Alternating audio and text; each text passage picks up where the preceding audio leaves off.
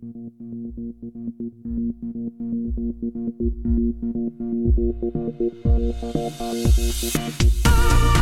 everybody, welcome to TCP Talks with Jonathan Baker and Justin Brodley from the Cloud Pod. In this series, we're bringing you interviews with the best and brightest leaders and heroes from the tech and cloud industry.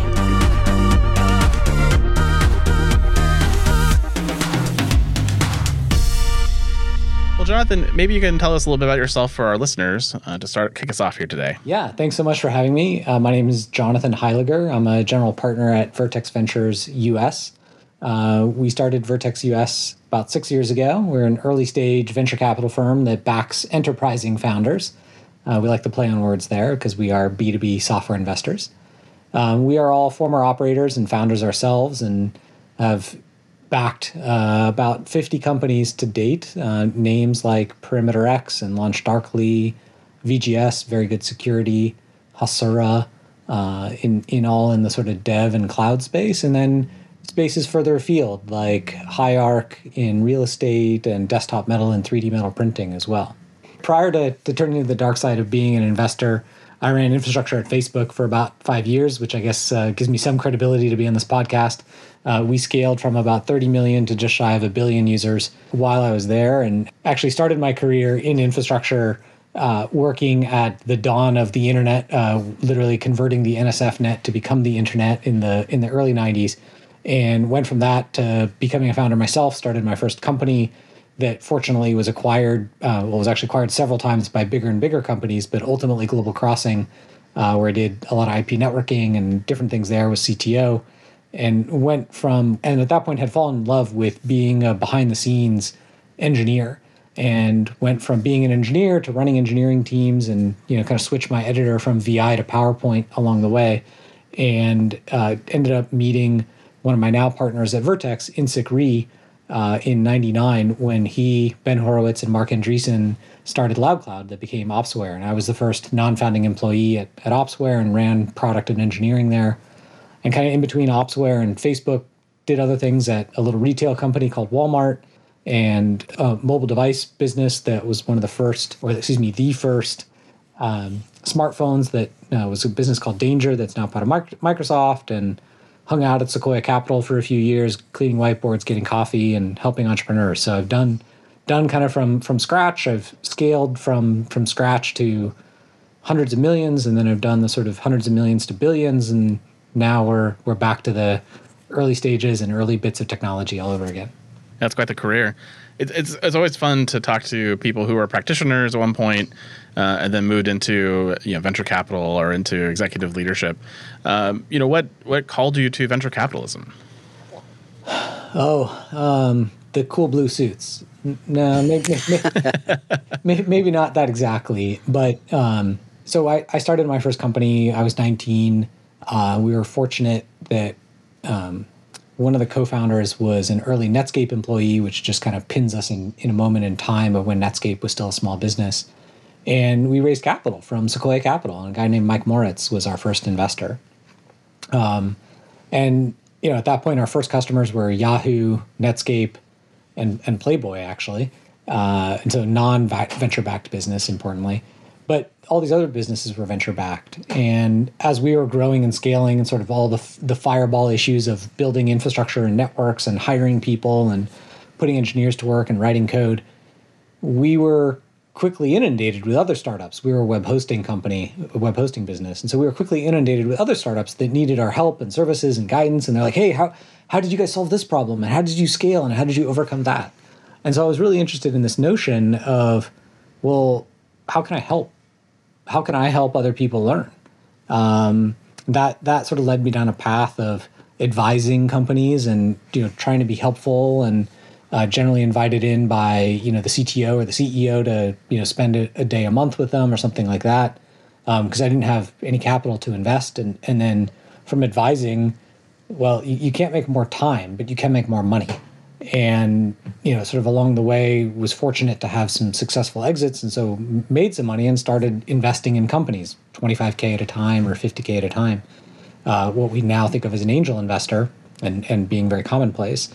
And you know ultimately that sort of led me back to to venture where um, you know, th- there's a way of working with a small set of companies, and that's how we like to practice venture at, at Vertex, which is to be engaged investors and actually be helpful and know what's happening, not just in the company, but with the founders and their families and their ups and their downs, because these are these are tough businesses. And uh, one of the things that made me successful all along the way through that sort of very twisted tale was I was very fortunate that kind of people took pity on me and, and became coaches and mentors and, and helpers along the way. And uh, many of whom I still talk to, folks like Mike Moritz uh, and, and others. And, and then so I, I wanted to be able to um, offer that same kind of support, um, whether it was just emotional support to yell at me in the middle of the night or uh, real support of, oh shit, our firewall's down. Like, how do we fix it? It's like, ah, there was a point in time when I could help someone do that. Not, not anymore, but thank goodness. But yeah yeah, as I as I moved up, I had that same opinion. Like you, you I could fix it for you, but you really don't exactly. want to, because my knowledge is about ten years old, and it's probably changed. I, one of my one of my best uh, memories from just like running operations was like literally it was a middle of the night phone call, and you know this thing that's not the actual thing, but a beeper went off. Uh, it was one of the early Blackberries, and it's like you know network down, please call us, blah blah blah. Yeah, this is and and you know, I don't know, two three in the morning, sometime middle of the night and they're literally like, yeah, the you know the edge router went down. How do we fix it? And I was like, oh, you do this, this, this, this, this. Okay, it's back online. Great. I'm going back to bed. And like literally and then like the next day I had no recollection of that. And it was like a few days later, someone, you know, they reached out to me and they're like, Yeah, thanks for saving our bacon the other night. You know, we the, the the the I forget what city it was in, but you know, something like LA was down. It's like, oh, okay, cool. Like, you know, just did that in the middle of the night, casual. No big deal. The, the world of ops. Well, you know, one of the things that intrigued us when we, you know, we t- started talking about having you on the show was really around uh, service ownership and and the direction that service ownership kind of plays, which is, kind of feeds back to your operations conversation there. Uh, you know, it's interesting because we've we've kind of gone through these paradigm shifts in the in the market. Uh, DevOps being a big one, uh, then SRE is kind of now the new shift in operations and infrastructure. But you know, this service ownership piece um, is actually an area I'm pretty passionate about. I know Jonathan's pretty passionate about as well. You know how do you feel about service ownership today in 2021?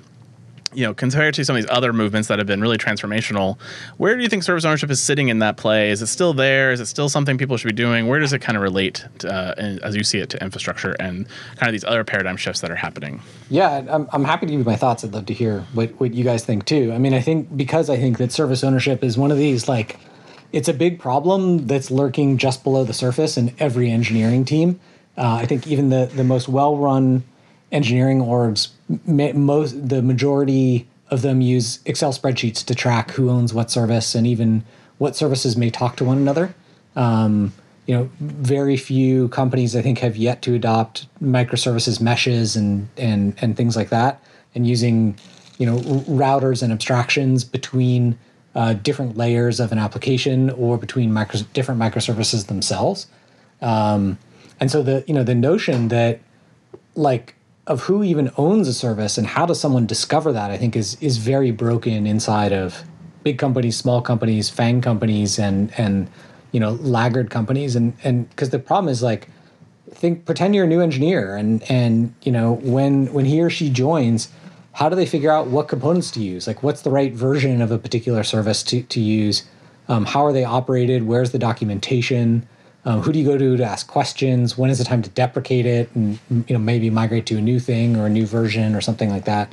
Um, you know, I think often these are questions that kind of are the provenance of SRE teams or, or DevOps teams, or in larger organizations. Actually, we've seen that they're owned by like even a smaller subset, like the platform engineers or the senior SREs, because there's just way too much complexity to keep in one's mind. Um, and and I think that all of that is it spawns from just the organic nature of how so many services are developed and built and then scaled and then all the third party tools that we end up bringing in right? It's like hey you have your your monitoring thing she has her monitoring thing you know you have another logging system and a login analytics system and and th- there tends to be a lot of duplication in in um, service architectures these days. Who do you think should own the services? I mean we, we have sort of product ownership product management leading development teams who often kind of build build these artifacts and deployed by an entirely separate team, whether it be DevOps or SRE anymore. What do you think that should look like from from a service ownership perspective? I, I guess I can describe what I've seen or what I think of as, as a high performance team and best performing team. And I saw a lot of these problems firsthand at Facebook as we were scaling the infrastructure. You know, we started with 30-ish engineers uh, and grew to over a thousand just on the infra team. And because of that, you know, different teams were using multiple tools and many times competing tools. And I think in a lot of instances that competition is good because the cream rises to the top. You get to see how tool A or approach A works versus B and C and D. Um, but how, how we ended up crafting our organization was we started with a centralized SRE team that were, you know, in many cases the outgrowth of a sysadmin organization.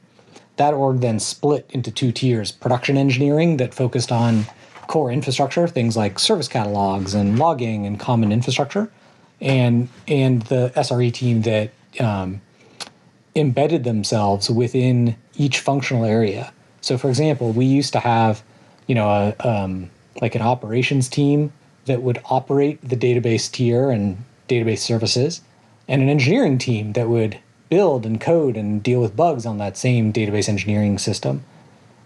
And instead, it was just a simple like organizational change, but it had massive impact, which was to put those two teams together and make one manager responsible both for performance engineering, uh, essentially like all of the um, um, all of the product features of databases as a service to every other internal customer in the business.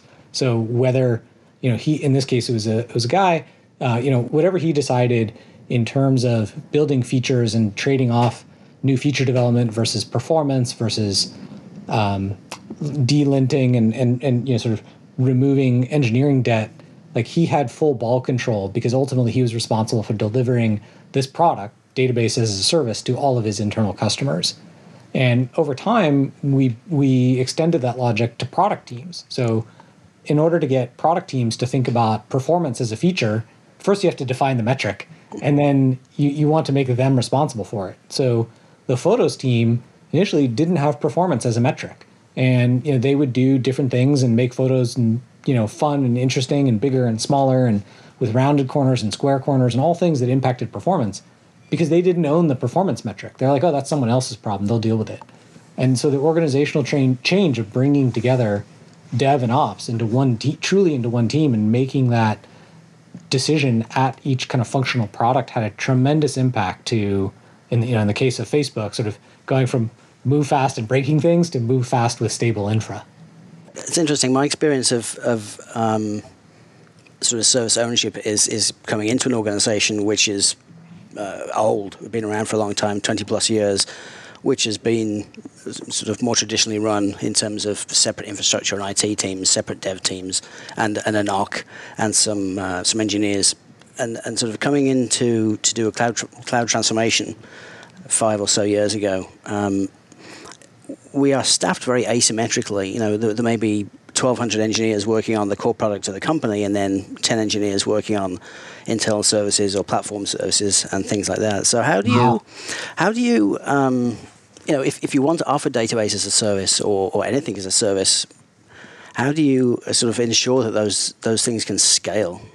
Yeah, that's a that's a great question, Jonathan. Um, I mean, so I think like well, I, I, part of that is separating out like what are the KPIs or key criteria of each of these services, and you know, first and foremost, I think defining service ownership is is like step job number one, right? And defining that database is a service and what is the you know what are the SLAs and SLOs of that service? What what you know availability guarantee, what performance guarantee what what are the objectives of that of that service just as you might um, have a you know a, a, a, like in finance like a settlement function that's part of an application or you know in e-commerce a shopping cart service right like that shopping cart has a whole series of dependencies on other bits of code both application code and infrastructure code and you know it's very easy to focus on is the shopping cart available or not but like you just described, if you have 1,200 engineers working on applications and features and 10 working on infrastructure, um, that, that infrastructure team is going to be mighty overwhelmed.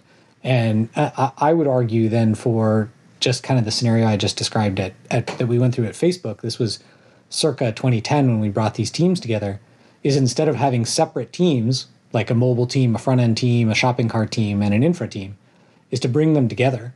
And that way you're really starting off from the point of view that each team has cradle to grave responsibility for all of for the services that they can own and then they can more cleanly define interfaces to their peer services whether that's database security uh, maybe a login you know user database or something like that. If we're talking about an e-commerce application we'll continue using that example.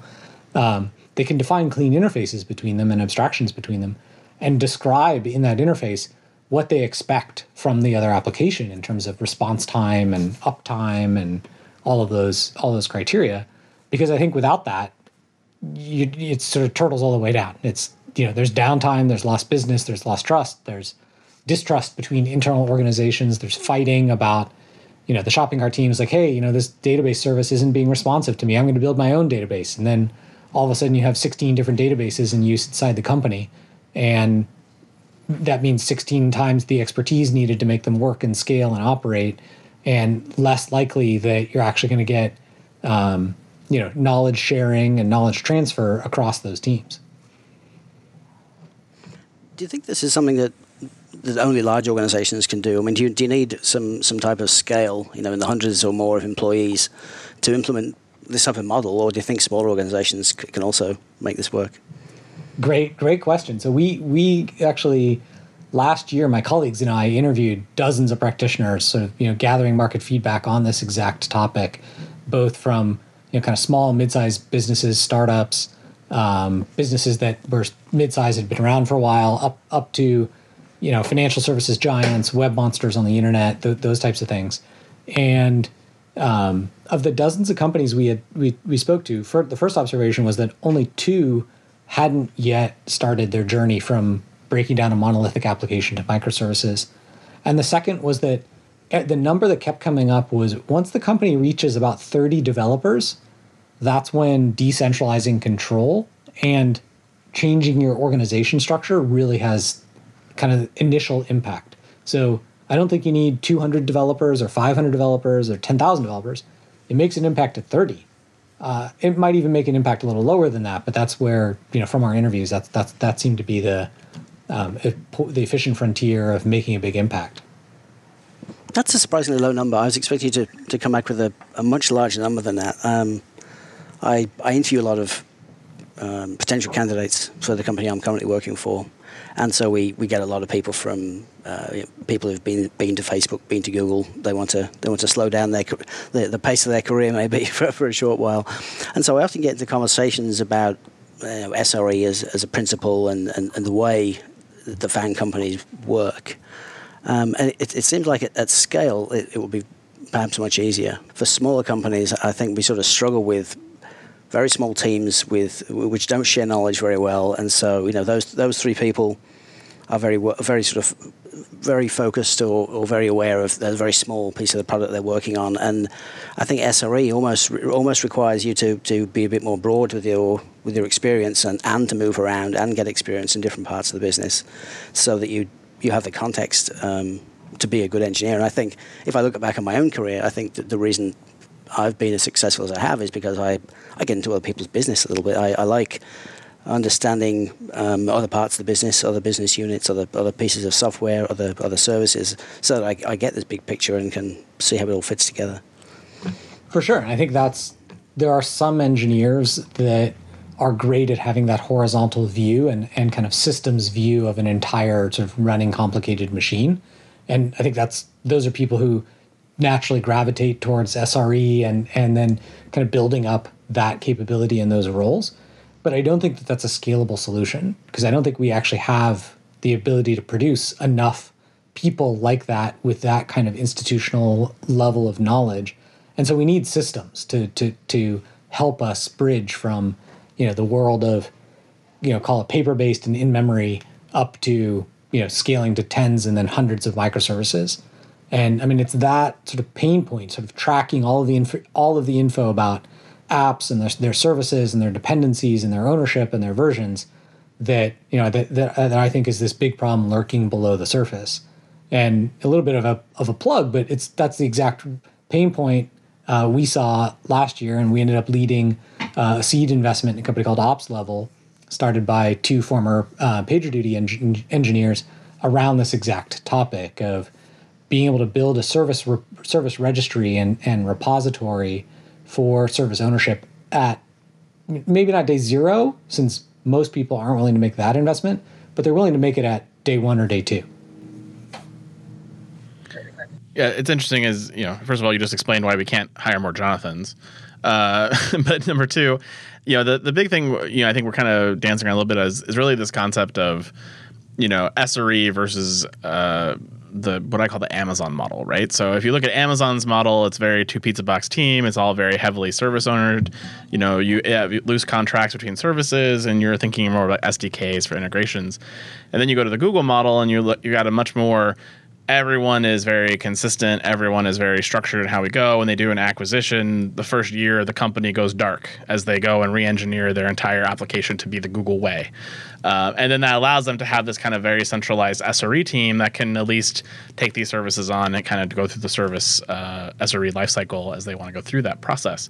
Um, so you know, it's, it's interesting, and, and, those are two very different ways of approaching yeah. the world. you know, and from your perspective, you know, you're you sound like you're describing very much the Google kind of model, and that seems to make sense for the Facebooks of the world. But you're also saying the Amazon model makes sense for the smaller companies too, which is what I'm hearing here. And so, Kai, what's your take on that? I would say that both models work and can scale, but that increasingly, and especially today in 2021, the idea of having a centralized team at scale, you know, that, that has kind of service ownership, service control, seems way more challenging to get consistent results and, and kind of high performance from than the call it the Amazon model, where it, more of that is pushed to the edge, right? And and I think it's important mm-hmm. to think about when Google started SRE, and they they really deserve the credit for for bringing to blending together software developers and operations people in the early 2000s. Uh, you know that was a very different era. Uh, the number of developers, the number of services, everything. Right? It was it was 22, 21, 22 years ago, plus or minus a year or two, uh, when when um, when when they started that model. Um, and so I think that for businesses, maybe let me put it phrase it this way, which is I think for businesses for whom they are digital natives, tech is core to their business. Facebook, Netflix, Google, etc. And those are just big names, but it, it could be a, a, you know a smaller SaaS company as well. Salesforce, a little bit smaller, still not small. Um, th- at that point, having um, application owners also own the infrastructure, the service nomenclature, service catalog, all, all of that and essentially the, the Amazon two pizza model, like let's distribute this this knowledge and this control to the edge, I think makes a ton of sense. On the other hand, mm-hmm. if you're not a digitally native business, you're a manufacturer or a retailer or something like that, and the and technology and or digital is part of your business, but it is not the main thing. At that point, I think maybe um, the idea of central teams makes more sense uh, because you have sort of different things going on in your business rather than it being the main thing. What do you think? I sort of agree with you. I, th- I think it's really a question of this digital native transformation and and you know the cloud transformation really at the end of the day for a lot of these companies. Um, you know, there's also people who would argue very heavily that you know if you're in manufacturing and you're not trying to become a cloud native, that you're also missing the boat. very true. so there's yeah, but it's it's hard to, uh, so, it's hard to manufacture atoms out of bits, right? Like that's a, that's a hard transformation exactly. to make. People spent a lot of years in, in trying to make it work in physics, and we're not quite there yet. Uh, yeah, it's definitely been interesting to see kind of the paradigm shifts that have happened. You know, and you talked a little bit about monolithic to microservices, and you know, there. You also mentioned service mesh, and so you know, kind of get my soapbox a little bit. It's there's a lot of complexity there. there's a lot of complexity in in infrastructure on top of Kubernetes, on top of microservices, on top of service mesh, service catalog, and you know, being able to do uh, automatic configuration management, and it it works, uh, but it does take a larger team of service owners to do that and to make sure that hey, my my configuration as a service works well, my logging as a service works well, and it it in some ways, it puts a lot of pressure on the dev team to meet these standards and get in the way of developing, but it also you know, it, it means that you can't get those people who know how to fix these problems. And there is a point where I feel like a lot of solutions I see today are very heavily driven by these new technologies and the desire to build my resume with really cool things like Kafka and Kubernetes versus actually just getting the solution that's going to work and meet the business need and and solve the business challenge. And so I, I, sometimes worry about that complexity and how that complexity is impacting the business and the the unaware cost that most CTOs and CFOs are taking when they say, "Oh yeah, we're gonna go to Kubernetes," when all I really need to do is be able to move you know widget A to widget B. to- totally agree with you. I mean, I, I think that there's a lot of we are, we have been in a decade long transition of the disaggregation of the tech stack, and you know, in, in some senses, we're moving back towards aggregating or central, centralizing the tech stack once again. Whether that you, whether you could say that the cloud providers are doing that, like Amazon, Google, Azure in the U.S. at least, and then providing higher and higher level services themselves. So you know, I can now get functions as a service and data storage as a service and processing as a service. And then I, as an engineer, don't need to necessarily build those things and choose Kafka for queuing or uh, you know some other you know sort of management tool or, or framework, but I could just subscribe to them. But then then that brings it brings with it a whole other set of trade offs in, in terms of vendor lock in and and skills needed to to your point. But it also reduces the choice right of okay, I don't have the paradox of choice if I can use any piece of open source software and and and any module, and then you know I hire Sarah and she's a Kubernetes person, and then after Sarah I hire Kevin and he's not a Kubernetes person, and now I have to arbitrate between these two humans about how they are manipulating you know the bits and the software and the and the code. So so no doubt it, it can get very dirty very quickly and, and and kind of spiral out of control. I mean I think that a lot of CTOs and, and in some cases CIOs or heads of engineering, maybe more relevantly here, um, are, are faced with the sort of ever present tension of new people when they come into an organization want to bring their stamp on things, whether that's a new programming language or a new piece of tech stack, um, and balancing that with kind of keeping the machine running and, and humming and getting more efficient, not less efficient as we add, you know, as we bring more people in. And in some respects, I think that's what's that's one. It's a small factor, but I think it's one of the small factors that's given the no code, low code frameworks um, like Heroku from a long time ago. But you know, uh, a lot there's a lot of more, much more recent examples here um, that move out of PaaS to actually like giving business users development capabilities so that they don't need to talk to IT or or even scope an engineering project. They can click and put things together like Lego bricks uh, using you know Tray.io or something like that um, for for you know for their needs. And ultimately, that that those might turn into full fledged applications that run on these hosted platforms and environments. And don't need Kubernetes and service queues and memory management and databases and storage and more and more. Uh, but they're they're run by um, they're they're run by higher level services. You mentioned vendor lock-in, which we we love to talk about here at the show all the time. Uh, you know, what's your, uh, you know, I, I, think I guess what your take is, but what, what, how do you feel about vendor lock-in in this particular case? Uh, you know, if a cloud provider or Heroku you just mentioned, you know, those are big commitments uh, typically for engineering organizations. I think vendor lock-in is an interesting thing. Where I was taught early on in my career that you always have two vendors as a solution for the same thing, so that you can play them off each other or balance them out or switch one, you know, s- switch one back and forth.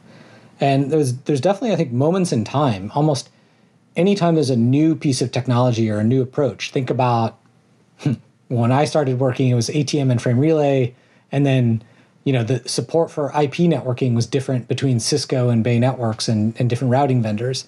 Um, when Meraki, uh, you know, in 2012 was sort of a budding Wi-Fi company, Meraki versus Ruckus, they supported different protocols. Like they couldn't interoperate uh, you know, at, at, at sort of a deep level, and they each had their edge.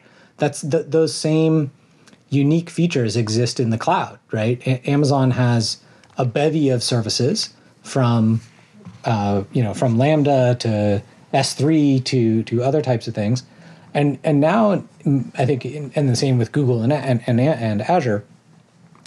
But I think now we have sort of vendor lock in, partially from a brand perspective, and interfaces become de facto where new startups, new entrants are saying, use my thing, it's better, and here's the eight reasons it's better.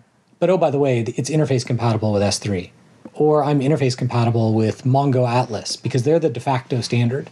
And in many cases, it's because that can work because those interfaces are part of the open source, either community in the or or yeah, they're they're, they're in the open source community um, because of like how Mongo grew up, and and so therefore like they can't have corporate control over that interface and, and really enforce vendor lock-in. Um, another example of you know I think kind of how how you can sort of work with vendors. We did this thing at Facebook um, called the Open Compute Project, which was really about designing data centers to be optimized for the servers within them, and the servers within them optimized for the applications. But that started when we were buying hundreds of millions of dollars of servers from Dell and HP and brands like that. And and we said to them, "Hey guys, you know, it's got to be better, cheaper, faster, right? You know, what what else is new?" And Dell said, "No, we can't do it. You know, this is this is the least we could take." So we said, "Oh well, let's let's redesign the server then." And they Dell actually stood up a business. It's called DCS Data Center Services. They stood up a business to redesign servers for people, and we you know and they they did their thing, and we, we bought a lot of their product, and we worked coll- collaboratively. But ultimately, there came a point where we're like, we want to go one step further. We want to do something that's different, that's cheaper, that's better for us, and it may not make sense for the rest of your business. And that meant taking on you know we had to build a new engineering function we had to build a supply chain function like we had to create all of these teams what it meant for us as a business was we were able to build servers that were something like 30% more efficient on a power per watt basis and 20% more efficient on a cost per watt basis than anything else on the market. But that was for us and until we open sourced it to the rest of the world. And then we shared our designs and our ideas, and other people made those ideas better and took them and made them their own. And so I think that, you know, part of the, I think the biggest way to manage vendor lock in is is through open source and through open communities.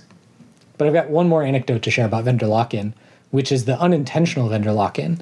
Um, there's a, a, a, you know a very large uh, text-based chat system that we all use and love today that grew up in the age of, of AWS. And there came a point in time when AWS was working great for them and they're, they're great partners. Um, but they needed presence somewhere else in the world that AWS didn't have presence with the right latency envelope. So they went to another cloud provider and stood up their service, and everything was going well until they started increasing load.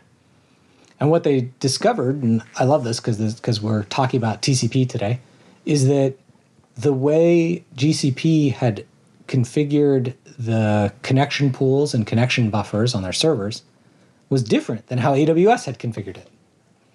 And so this company who was like, hey, we're totally vendor agnostic and independent, we could switch from AWS to anyone else, was unwittingly locked into AWS because their whole service was built on the premise of how many simultaneous connections can an AWS instance handle for our service. That's that's a great story. it's one of those things you don't ever think about, and it, it does burn you. Uh, you know, I, I actually, when people talk to me, to me about lock-in, I the one I say is, well, did you choose Java or did you choose .NET uh, for your application stack? Like that's a that's a form of lock-in too, and I, I, don't think people realize that they're making these lock-in decisions almost every day. Absolutely, yeah. If you choose an unpopular programming language, or you happen to stay on a programming language too long, let's say you're you're still using COBOL in your production infrastructure it's pretty hard to hire developers to who want to work on that code. Yeah, for sure, and and it also hurts you long term too if you end up on a legacy code base that you can't, you know, you can't migrate out of quickly, or there's not a good alternative to. It can cause you a lot of pain uh, and investment challenges yeah. in the future. Uh, you know, it's interesting because I came from a networking background, you know, way, way long time ago when I was doing hardcore infrastructure. Uh, and you know, I, I, remember the first time I heard about Facebook uh, and building their own load balancers, and I was like, "Why would they do that? It's so crazy." You know, there's F5 and there's these other amazing solutions, and then you you really start thinking about the scale of where Facebook had to be at that time to say, "Look, you know, we don't need all these fancy features of F5. We need something that just load balances. and load balances the way that Facebook needs us to do it. And that's a whole different level of scale that most companies never really achieve. And I, I think you know, a lot of companies want to come out and start up and say, "Hey, we're the next Facebook of X," and so we need to do all of that investment too. We need to have our own load balancer. And it's like, no, no, no. There was a point where I'm sure, you know, Facebook was buying commodity load balancers. and and there was a point where they said that's no longer going to work for them. You are not at that scale. And most startups make the mistake of thinking they're at a much larger scale than they are.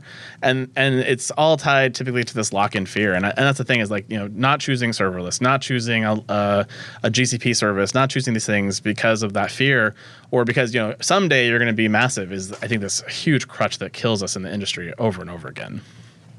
Yeah, I guess I agree and I disagree. Um, the the part I agree with there is don't don't overly engine don't make a simple plot problem complicated if you don't have to. For sure, right? Totally agree with that. Mm-hmm. Um, yeah, I think when Facebook started, you know, Mark, Dustin, and a few other engineers used the you know the code and the and the kind of most popular open source projects that were available to them at the time, which was mostly PHP and my and MySQL as the backend, and uh, it was that two tier that two tier application structure got them to a couple of million users um, before um, they well they they had also hired a, a phenomenal engineer uh, gentleman named Jeff Rothschild who uh, made a seminal decision for Facebook, which was to insert memcached uh, in an in memory cache layer between PHP and and and MySQL, and to be honest, that three tier simple architecture stuck with the company until hundreds of millions of users and what what has now become hundreds of microservices and independent things that sit on the side of you know the main Facebook app. And and so the reason that I disagree, I guess that's never mind. That's part of me agreeing that that that uh, keeping things simple rather than making them complicated is is is better. You know, today Facebook is is very different, of course, um, and, and, when we were a billion users, we were very different. I think the important tenet that got set early in the company culture, just to talk about people again for a second, is we made the decision very early on. It was, it was actually Jeff's decision that we should never have commercial software between ourselves and our users. And his logic was was simple and sound. Uh, once again, simple simple is best. His logic was simply if I have to depend on a vendor to fix a bug in the middle of the night, that I have to call them, I have to influence them, I have to yell at them, I can stand on my head, all of those types of things. But at the end of the day, the vendor is making a decision to prioritize me against all of their other customers. Whereas if I have the code, it's in my repository, I control it, and I have the expertise, my people have 100% incentive and alignment to fix the bug, fix the problem, and make it right right away. I like that ideal. Uh, that's that's a great ideal. That's something which I think people tend to avoid, especially in older enterprises, because they want somebody. They want somebody else to be on the hook if there's a problem. And so we, you know, we only buy Cisco. We only we only buy enterprise software from this company or this company because there's somebody to call if there's a problem. It's um, it's interesting. Um, disparity between what really is best for you and your customers and the choices that people make. it's kind of strange. I, I, agree. I agree with you, Jonathan, and and I think the that it worked. It worked because Facebook was digitally native company, and of the people and the caliber of people we were able to hire early in the early days of the the company. Um, I think that would be really tough to take a.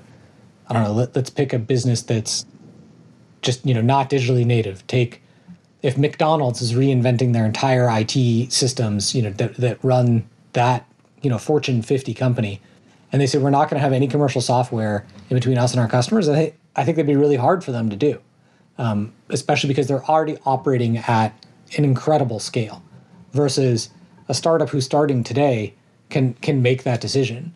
But when you make a decision like that, and if you and if you sort of codify that in stone, then you're choosing to live by, live by that for the rest of your existence, and you know unless you want to break break the tablets and and change things again. You know, just as Jonathan, excuse me, just as Justin was talking earlier about load balancers and you know building our own, we were at definitely at a certain scale to do that. But you know, we had commercial load balancers in between us and users, and for a while that worked, and it you know it, it worked until we wanted specific things out of our edge that other people didn't. And we weren't the first people to do that. Google had built their own edge, Microsoft had built their own edge, Amazon, Netflix, etc.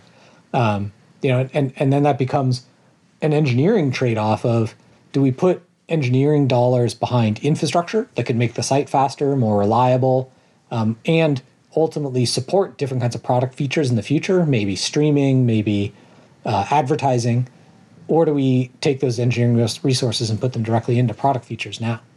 So I often hear people talk about how businesses should focus on you know their core competencies. You know, if, if your business is you know selling loans, for example, then then you should put your resources into the the very specific business logic of selling loans and, and not invest in things like building your own load balancers or running your own services. And I think this has been the uh, the beauty of the public cloud and the growth of managed services is that all of a sudden dev teams can be can be uh, experts in, in what they need to for the for the core business, but they don't need to be experts in MySQL or uh, or Redis or you know pick, pick any managed service of, of 200 that, that Amazon or GCP or Azure have have to offer now.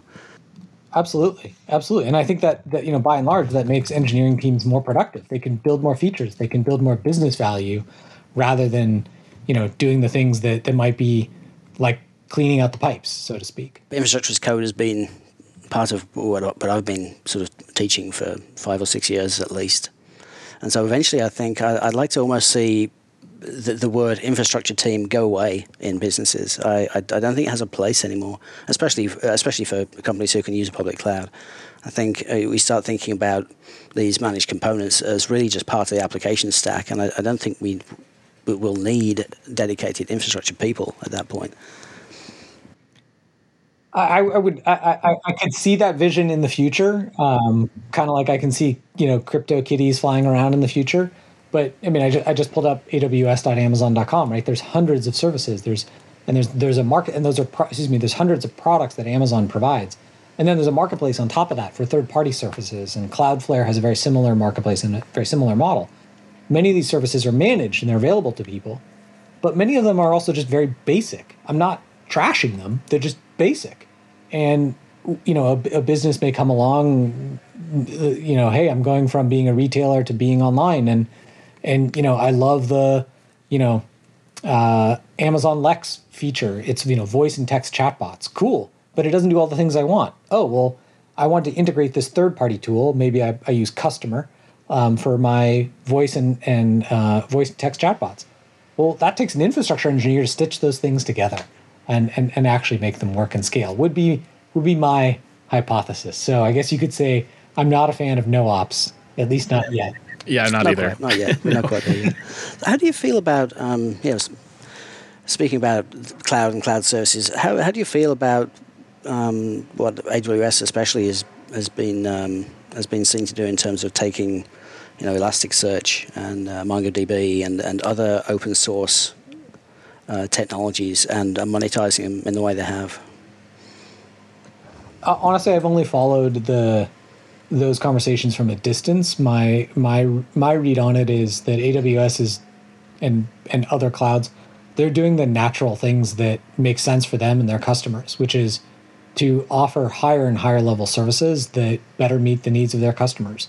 And the fact that you know they're able to take open source and, and use that as a starting point and, and stand on the shoulders of, of everyone else is is an advantage that accrues to them and not to Mongo and Elastic and folks like that because you know they, they, they may be the prognosticators, but that's no different than um, how uh, well so that, that's no different than how Co- Confluent started, where the team at LinkedIn created Kafka, open sourced it, and then some of those some of the people on that team were um, some of the people on that team were responsible for founding Confluent, a commercial business, you know, based on technology that was created at LinkedIn by by someone else or you know by themselves, but under a different era. As a as a sort of representative of, of VC, would you um, would you advise a, a, startup? The the open source uh, startup model was was viable anymore. I mean, it seems it seems like there's been some huge back, backward steps in terms of licensing changes and things. Do you, do you think it's is it possible to be successful using the open open source or sort of freemium model? Or do you think it's something that people should avoid anymore? Well, I would separate the two because I think open source is different than freemium. O- open source is a one-way door, um, right? once once you put something out in, in open source, and it, I think it depends a little bit on the specific license model that's chosen. You generally can't take it back. Um, whereas freemium, you know, Dropbox has a freemium offering. Um, I can give my service away for free, uh, and and I can change what elements exist in that free tier versus the paid tier um, at, at any point in time, right? And that's sort of my decision as a as a company. I think one of the best things about open source is that you can get other people's ideas and input to your code, to the architecture, etc. And you can truly get engineering leverage from having more more eyeballs, more contributors, etc. Um, but in terms of business models, it's definitely made it trickier for businesses that are based around open source or open core. And I mean, I think one that is worth studying that's becoming a juggernaut in the industry is HashiCorp because they have seven, eight uh, different open source projects that all kind of relate to each other. And they built a phenomenal commercial business around those open source projects without devaluing the open source projects by their very nature. I actually reached out to them to, to ask them what their, their, their plans for the future were, given given the steps that Elastic and, had made, and um, they they're committed to their Mozilla license, and they say yep. they have no intention of, of going back on that, which is which is awesome. Yep, yep. I'm just looking at their their their website now. So yeah, they have I guess yeah eight different applications, um, and they have now announced the HashiCorp Cloud platform. That's that's what I wanted to see if was was public because I lost track of it. I'd known about it for for some time. You know, and the idea being here that you know it's not just about running Hashi's Hashi services on the public cloud, but Hashi actually running their services, running Consul, running Terraform, running Vault on behalf of their customers, because their customers don't want to manage the infrastructure, and so they want to consume these best of breed tools in a in a service like function without needing the expertise behind them. Yeah, I, I think the key thing is Amazon and these partnerships, you know, with these companies to become more more integrated. So I think it's the you know, yes, you can. It's great that you have this uh, cloud service, but now I have a third-party processor. I have to declare on my GDPR. I've got you know risks of you having my data that maybe I don't necessarily want to have out there. And so it's really, for my mind, it's it's how does Amazon and, and Google and Azure really partner better with these companies to offer those their cloud services, but in a native way that gives me the confidence and protection of the hyperscaler um, at the end of the day. And I think that's I, I, do wish Amazon was doing a slightly better job on the partner side. They're, they're starting to seem to hear the message from the market that, you know, yes, we want this, but doesn't mean we want you to run it. and they're doing some more partnerships with like Prometheus and, and Grafana and some of the others. But, uh, yeah, it's definitely, I think it's an interesting transition here over the next few years. I think it, we're still early days of some of this this angst that I would say exists in the cloud space right now around this totally. topic. I think that that's part and parcel for the, I think I called it concentration, but I really meant bundling and unbundling of of you know technology services over the last 10 years. Well, you mentioned a couple of your fantastic portfolio companies, including you know LaunchDarkly as well as OpsLevel.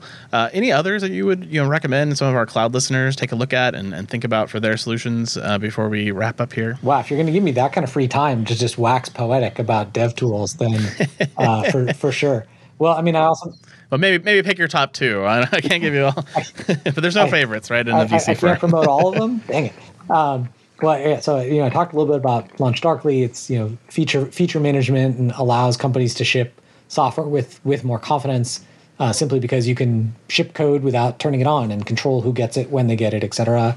You know, I think that it's a company that's doing well. LaunchDarkly is doing very well, and as a result of um, many businesses deciding to shift their you know development processes and, and styles over to this this method of uh, um, of, of coding, if you will.